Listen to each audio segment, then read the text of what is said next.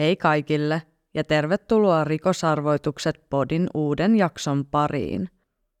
Mä oon saanut teiltä kuulijoilta ihan älyttömästi jaksotoiveita ja ne kaikki on kirjattu ylös. Pelkästään kuulijoilta tulleilla toiveilla mä voisin tehdä podcastia ainakin vuoden eteenpäin.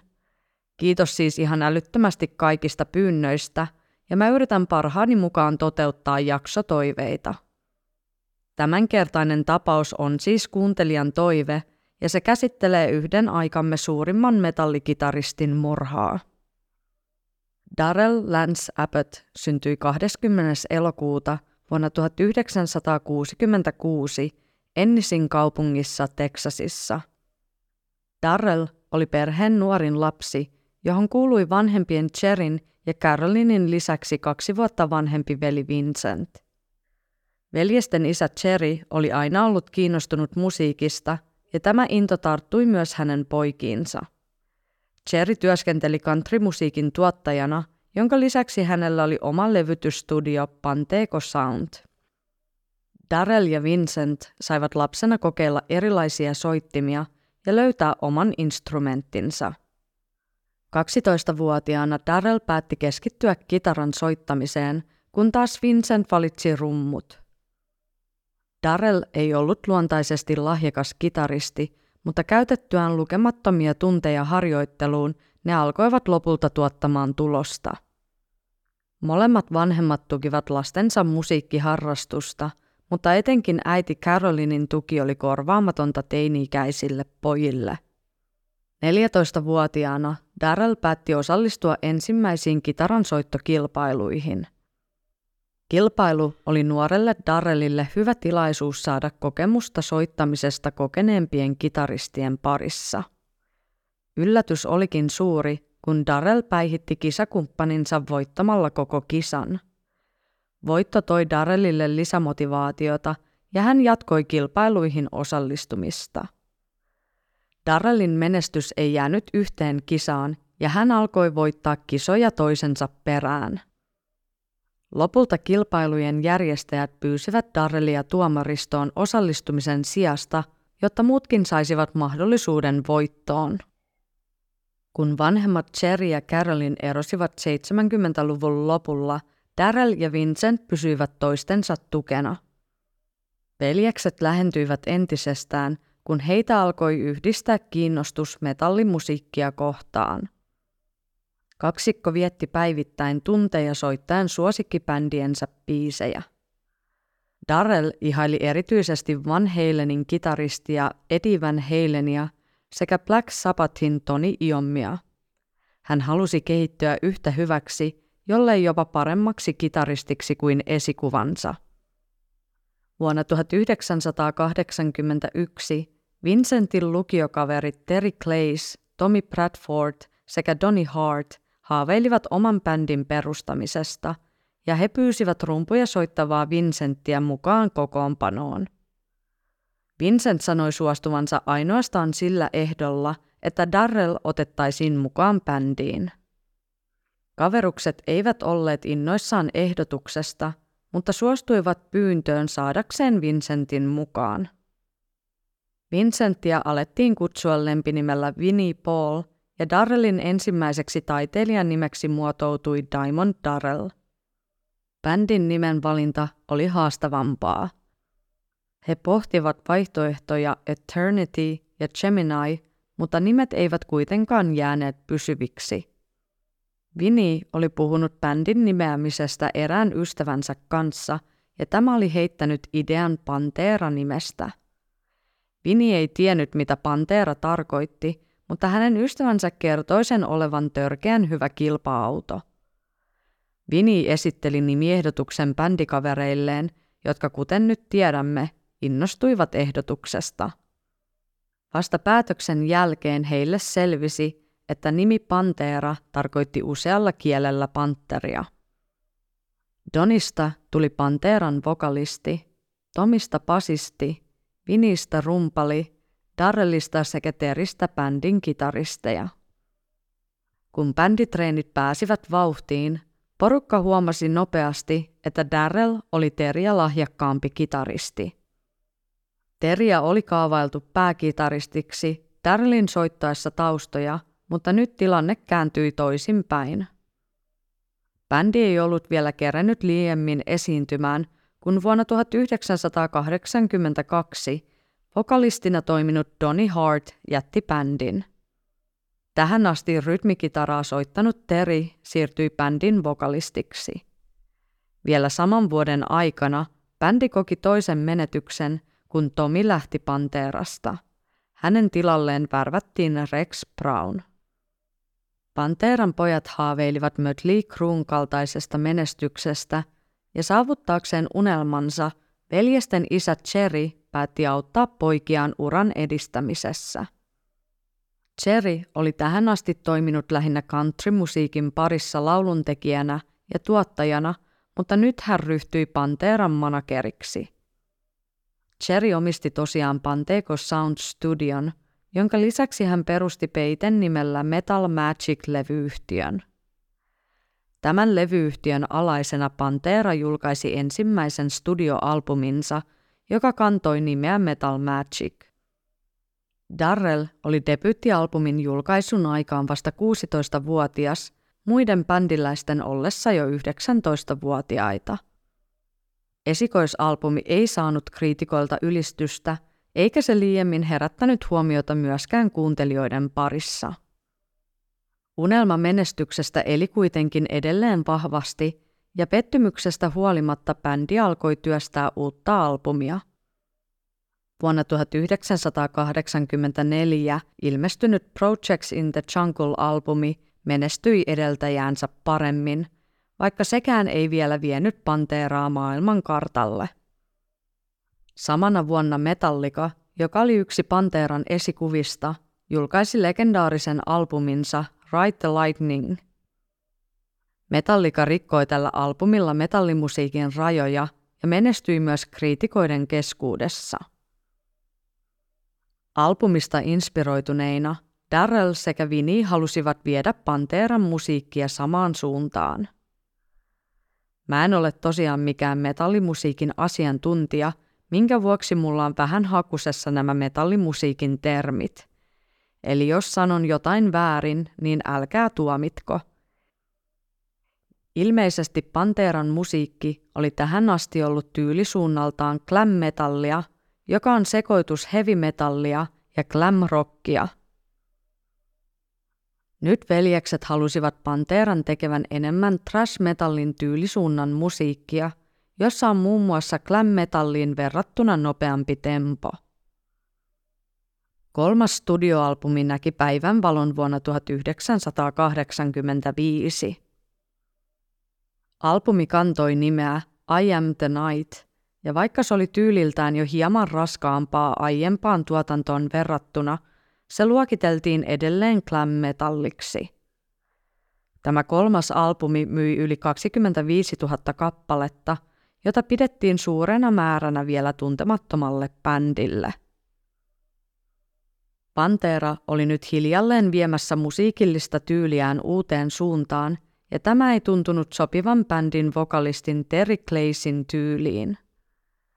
Terin ääni oli ominainen juuri glam-metallille ja raskaampi sekä aggressiivisempi linja ei ollut hänen mieleensä. Tämän seurauksena Terry jätti bändin vuoden 1985 lopulla. Pantera aloitti uuden vokalistin etsinnän ja useat ehdokkaat kävivät koe esiintymässä, mutta kukaan heistä ei tuntunut sopivan bändin uuteen tyyliin – kunnes vuoden 1986 puolella 18-vuotias Phil Anselmo oli huomannut Panteran ilmoituksen, jossa bändi etsi itselleen uutta keulakuvaa ja laulajaa. Phil ilmoitti olevansa kiinnostunut tästä pestistä ja pian Pantera kutsui hänet koe esiintymään. Oli heti selvää, että bändin ja Philin kemiat kohtasivat ja uusi vokalisti bändille oli löytynyt.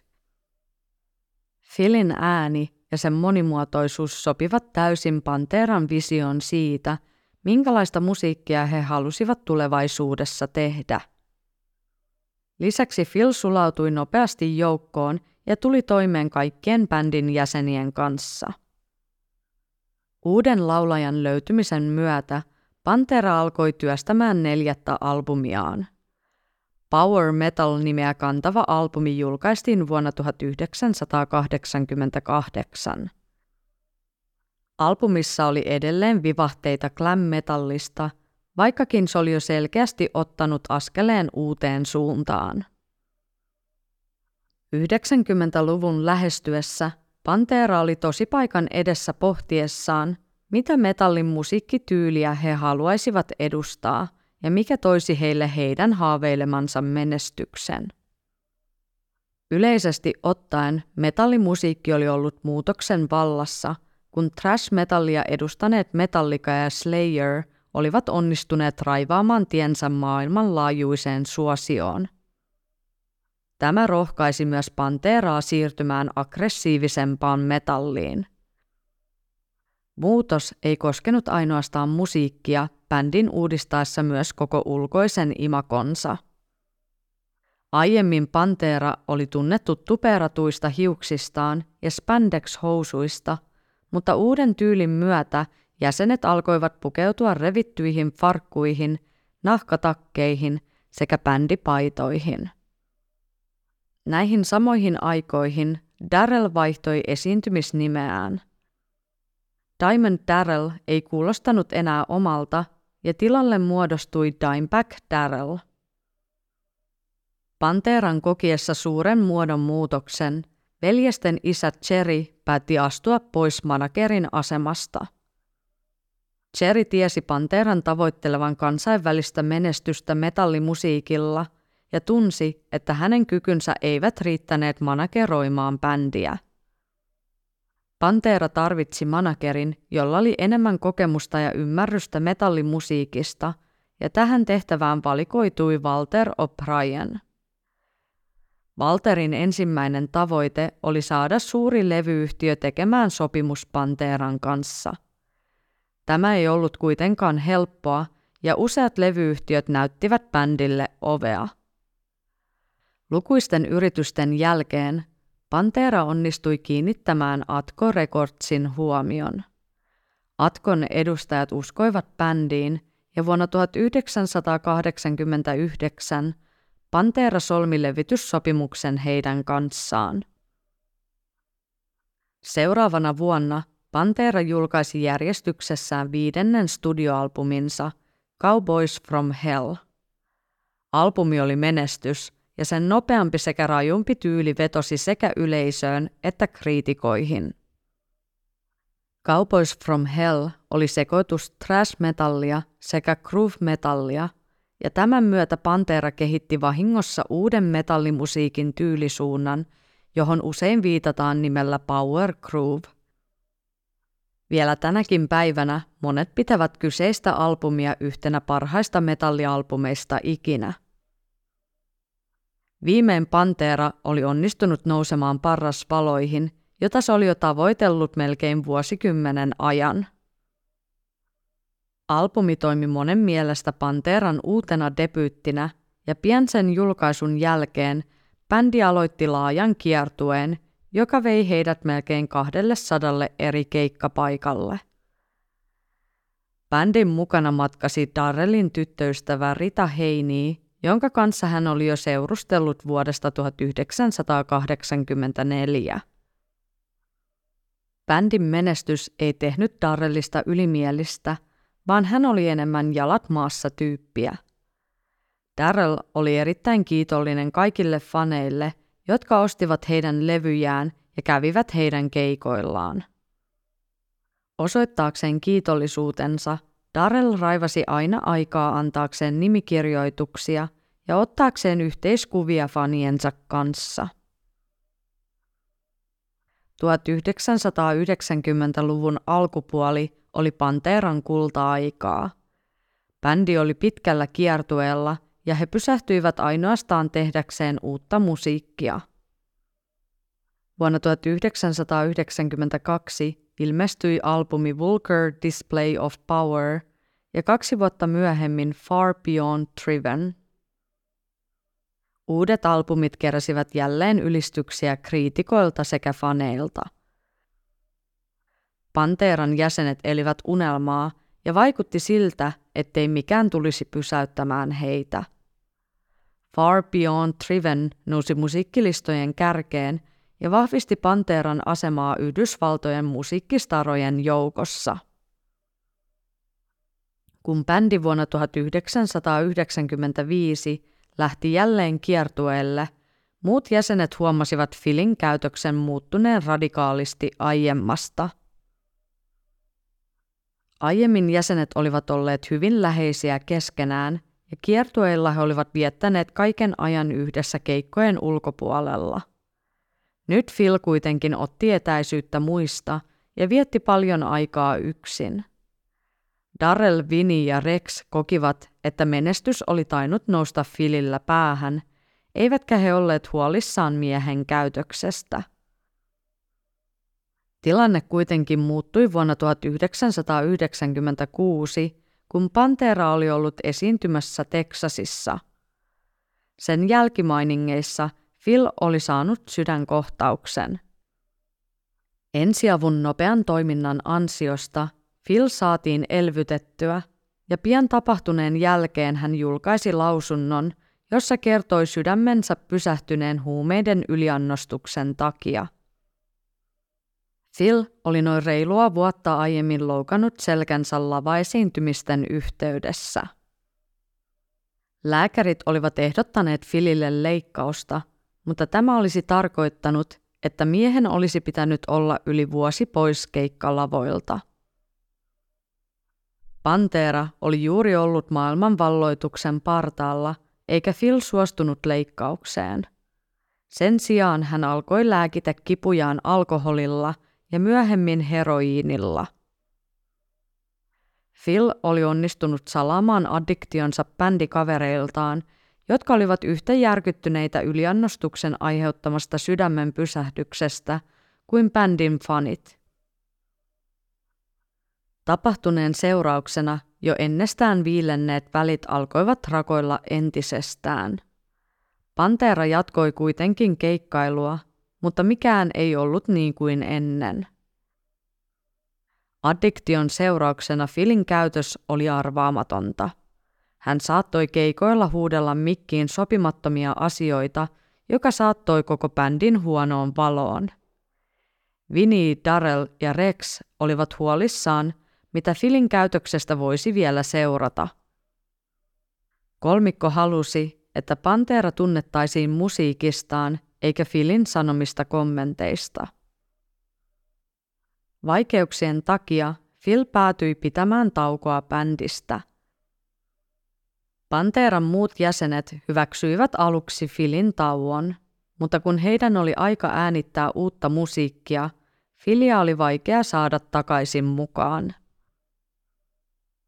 Vuonna 1996 ilmestynyt The Great Southern Trendkill-albumin lauluosuudet oli nauhoitettu erillään muusta bändistä. Oli selvää, että Panteran tulevaisuus vaikutti hataralta ja seuraavan neljän vuoden aikana bändiltä ei tullut uutta musiikkia. Vuonna 1999 Darellia ja Vincentia kohtasi yksityiselämässä suuri suru, kun heidän äitinsä Carolyn menehtyi syövän uuvuttamana vain 55-vuotiaana. Seuraavana vuonna bändi onnistui tekemään jälleen yhteistyötä uuden musiikin parissa, ja Pantera julkaisi heidän viimeiseksi jääneen studioalbumin Reinventing the Steel –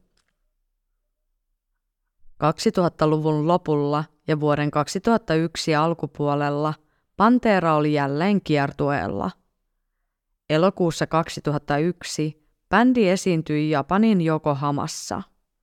Tuolloin kukaan ei osannut aavistaa, että kyseessä olisi viimeinen kerta, kun bändi soittaisi tällä kokoonpanolla yhdessä. Hieman tämän keikan jälkeen Phil ilmoitti haluamansa ottaa tauon kiertueesta Panteran kanssa. Hän siirtyi keikkailemaan Superjointin ja Downin kanssa, johon liittyy myös Panteran basisti Rex. Daryl ja Vinny toivoivat, että Phil muuttaisi mieltään ja palaisi takaisin Panteran riveihin. Tätä ei kuitenkaan tapahtunut, ja vuonna 2003 Pantera ilmoitti bändin hajonneen.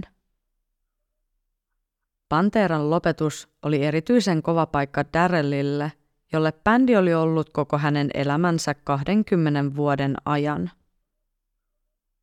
Ystävyys Filin kanssa oli ajautunut kriisiin, eikä asiaa helpottanut, että mies jatkoi veljesten kritisoimista mediassa. Filin mukaan Vinny ja Darrell olivat syy Panteran hajoamiseen, vaikka hän ei itse ollut enää vuosiin täysin sitoutunut bändin toimintaan. Vinny ja Darrell olivat pallotelleet ajatusta Panteran jatkosta ja pohtineet uuden laulajan etsimistä. Veljekset kuitenkin pelkäsivät, että Phil voisi haastaa heidät oikeuteen, sillä oli epäselvää, kuka hallitsi oikeudet Pantera-brändiin. Lopulta kaksikko oli todennut, että oli aika perustaa kokonaan uusi bändi ja jättää Pantera historiaan. He ottivat yhteyttä aiemmin Halford-bändin keulakuvana toimineeseen Patrick Lackmaniin, josta tulikin uuden bändin vokalisti. Basistin pestiin palkattiin Robert Kakahaa, joka tunnetaan paremmin lempinimellä Pop Zilla. Uusi bändi sai nimekseen Damage Plan ja heidän esikoisalbumi New Found Power julkaistiin helmikuussa 2004. Albumi sai kylmän vastaanoton kriitikoilta sekä yleisöltä, vaikka sillä oli vierailut Slipknotin laulaja Cory Taylor sekä Ozzy Osbournein kitaristi Jack Wild. Huono menestys oli pettymys sekä Darellille sekä Vinille, jotka olivat saaneet nauttia jo vuosien ajan musiikillisesta menestyksestä. Veljekset kuitenkin iloitsivat, että he saivat jälleen tehdä uutta musiikkia ilman riitaisia välejä muihin bändin jäseniin. Albumin julkaisun jälkeen Damage Plan lähti kiertueelle. Kiertuepaikat olivat kuitenkin paljon pienempiä Panteran stadion keikkoihin verrattuna, mutta tämä ei haitanut etenkään Darrellia, joka nautti esiintymisestä paikasta riippumatta.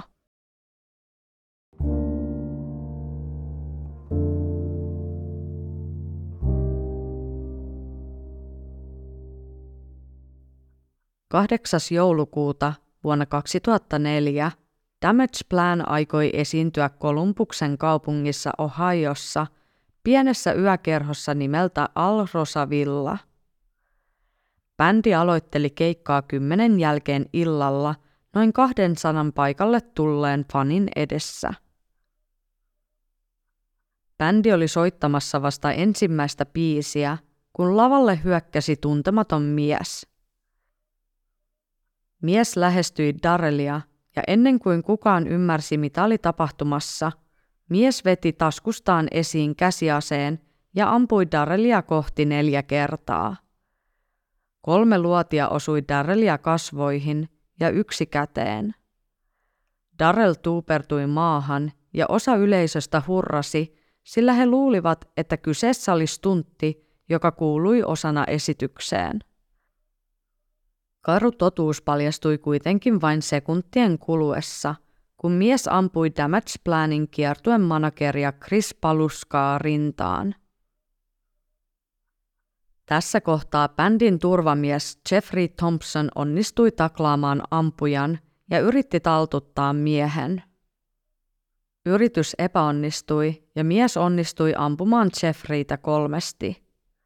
Paniikki alkoi levitä keikkapaikalla – kun ihmiset ymmärsivät, ettei kyseessä ollut esitys. Damage Planin laulaja Patrick Lackman huusi mikkiin ja pyysi jotakuta soittamaan hätänumeroon. Basisti Bob Silla oli nähnyt ampujan lähestyneen Darrelia ja painut tämän jälkeen yhdestä yökerhon sivuovesta. Darrelin veli Vinny oli piiloutunut kaiuttimien taakse ampumisen alettua. Jo ensimmäisten laukausten aikana Eräs yökerhon työntekijöistä oli tajunnut tilanteen vakavuuden ja onnistunut pakenemaan sivuoven kautta läheiselle puhelinkopille soittaakseen apua. Keikalla ollut fani Nathan Prey päätti pakenemisen sijasta auttaa ammuttuja uhreja. Hän ei kuitenkaan kerennyt tehdä mitään, kun ampuja kääntyi häntä kohti ja laukaisi aseensa. Ampuja huomasi, että hänen täytyy ladata aseensa uudelleen, ja yökerhon työntekijä Erin Holk näki tämän mahdollisuutena taltuttaa mies. Myös tämä yritys epäonnistui, ja mies ampui Erinia kuusi kertaa. Lavalla ollut rumputeknikko John Brooks yritti auttaa uhreja, kunnes ampuja ampui häntä jalkoihin ja otti miehen panttivangikseen. Alle viisi minuuttia tapahtumaketjun alkamisen jälkeen poliisit olivat saapuneet yökerholle. James Nackmeyer meni haulikko kädessä sisälle yökerhon tiloihin takaoven kautta. Sieltä hän eteni lavalle niin, ettei ampuja nähnyt hänen tuloaan. James joutui tekemään nopean päätöksen, sillä ampuja uhkasi aseella John Brooksia – James ampui yhden laukauksen Vinin rumpusetin takaa. Laukaus osui ampujaa päähän ja mies tuupertui osuman seurauksena. Darrell, Jeffrey Thompson, Nathan Prey ja Erin Holk menettivät henkensä ammuskelun seurauksena, joka tapahtui päivälleen 24 vuotta John Lennonin murhan jälkeen. Tuntematon ampuja menehtyi poliisin laukauksen seurauksena tapahtumapaikalle. Poliisi halusi selvittää pikimmiten miehen henkilöllisyyden ja mikä oli hänen motiivinsa tekoon. Mies tunnistettiin 25-vuotiaaksi Nathan Keiliksi, joka oli kotoisin Merisvillestä Ohiosta. Nathanin taustoja tutkittaessa kävi ilmi, että mies oli kärsinyt erilaisista haasteista jo lapsesta asti. Perhe ei kuitenkaan uskonut, että kyseessä oli mitään vakavaa, eikä Nathanin ongelmia tutkittu paremmin. Lukioikäisenä Nathan oli alkanut kuunnella Panteraa saatuaan ystävältään bändin albumin Vulgar Display of Power. Nathanille kehittyi pakkomielle kyseiseen levyyn ja hän viettikin seuraavat kaksi vuotta kuunnellen sitä päivittäin.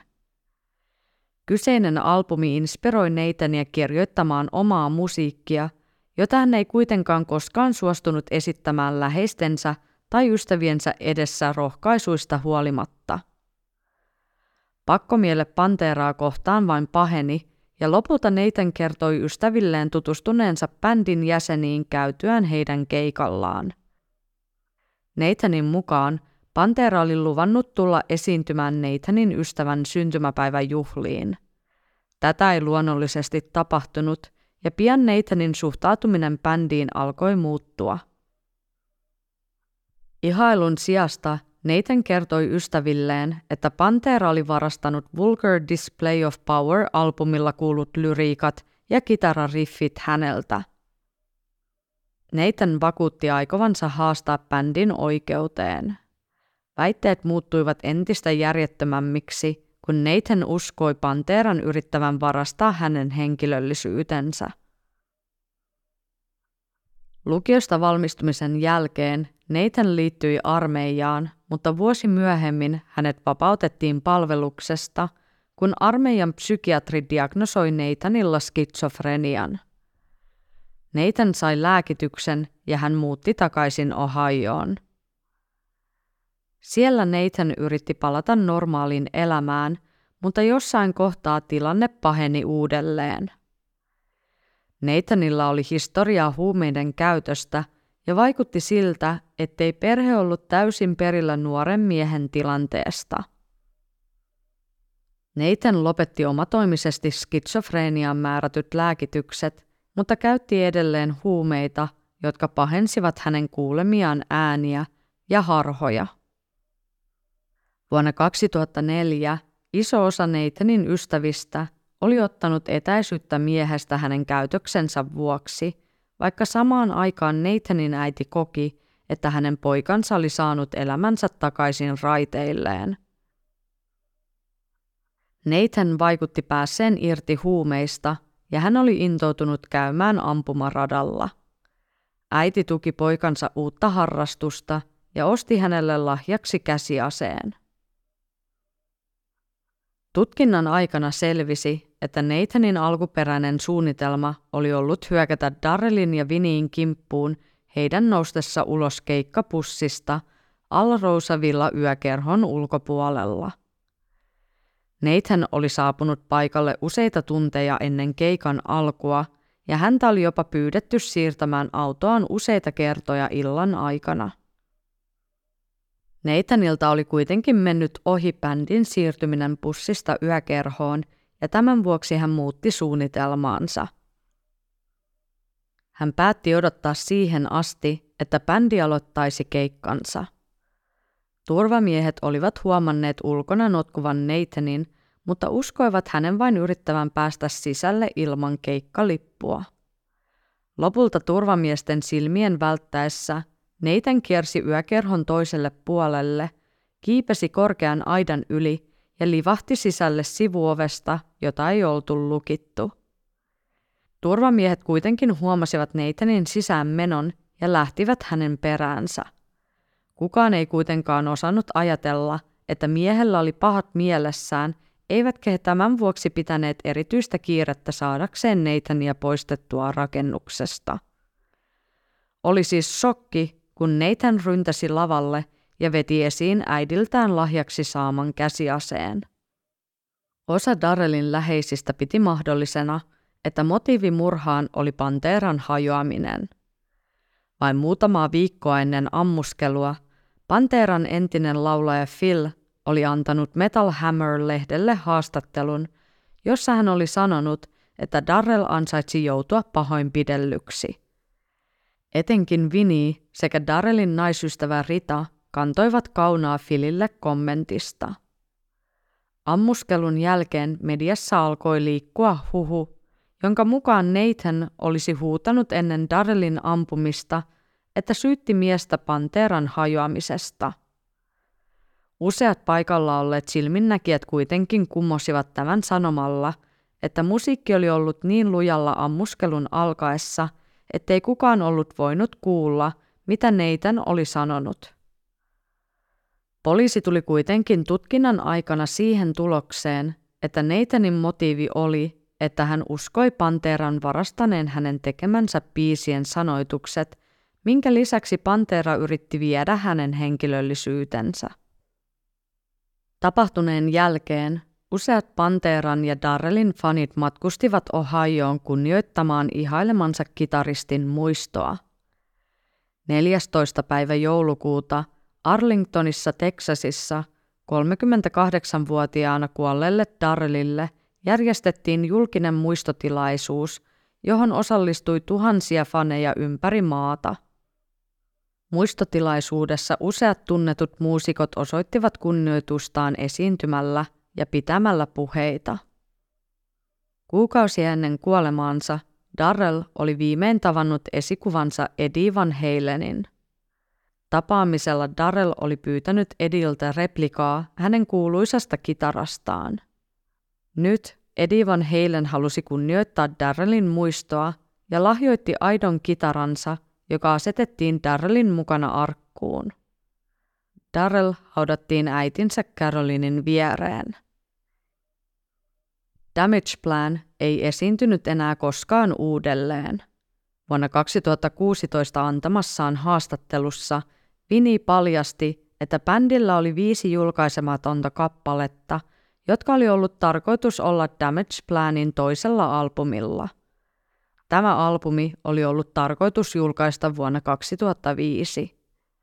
Näissä kappaleissa ei ollut vielä sanoituksia, vaan ainoastaan Viniin ja Darrellin soittoa. Darrellin kuoleman jälkeen Vini oli haaveillut, että Darrellin lempilaulajat äänittäisivät lauluosuudet kappaleisiin. Vini ei ollut kuitenkaan kerennyt viedä ideaa eteenpäin, sillä hänen nykyinen bändinsä Hell yeah oli pitänyt hänet kiireisenä jo useiden vuosien ajan. Idea ei ole tähän päivään mennessä toteutunut, sillä Vini menehtyi yllättäen kesäkuussa 2018 kardiomyopatian sekä sepelvaltimotaudin seurauksena. Vini oli kuollessaan 54-vuotias ja hänet haudattiin äitinsä ja veljensä viereen. Darrellin kuolemasta tulee tänä vuonna kuluneeksi 20 vuotta, mutta Panteran musiikki elää yhä tänäkin päivänä. Vuosien saatossa se on toiminut inspiraationa useille eri bändeille. Heinäkuussa 2022 Billboard julkisti, että Rex Brown sekä Phil Anselmo tekisivät paluun yhdistämällä Panteran ja lähtemällä kiertueelle vuonna 2023. Vinnie ja Darrell korvattaisiin Jack Wildilla sekä Charlie Penantella. Vinin tiedetään vastustaneen Panteran paluuta ennen kuolemaansa. Antamissaan haastatteluissa Vini totesi, ettei ole olemassa Panteraa ilman Darrellia. Pantera on kuitenkin jälleen voimissaan ja keikkailee parhaillaan Pohjois-Amerikassa uuden kokoonpanon voimin. Päätän tähän Dimebag Darrellin tapauksen. Tuttuun tapaan Instagramin puolelta rikosarvoitukset tililtä löytyy tapaukseen liittyviä kuvia. Arvostan myös suuresti, jos laitatte tilin seurantaan. Kiitos teille kuuntelijoille ja palataan ensi kerralla uuden rikosarvoituksen parissa.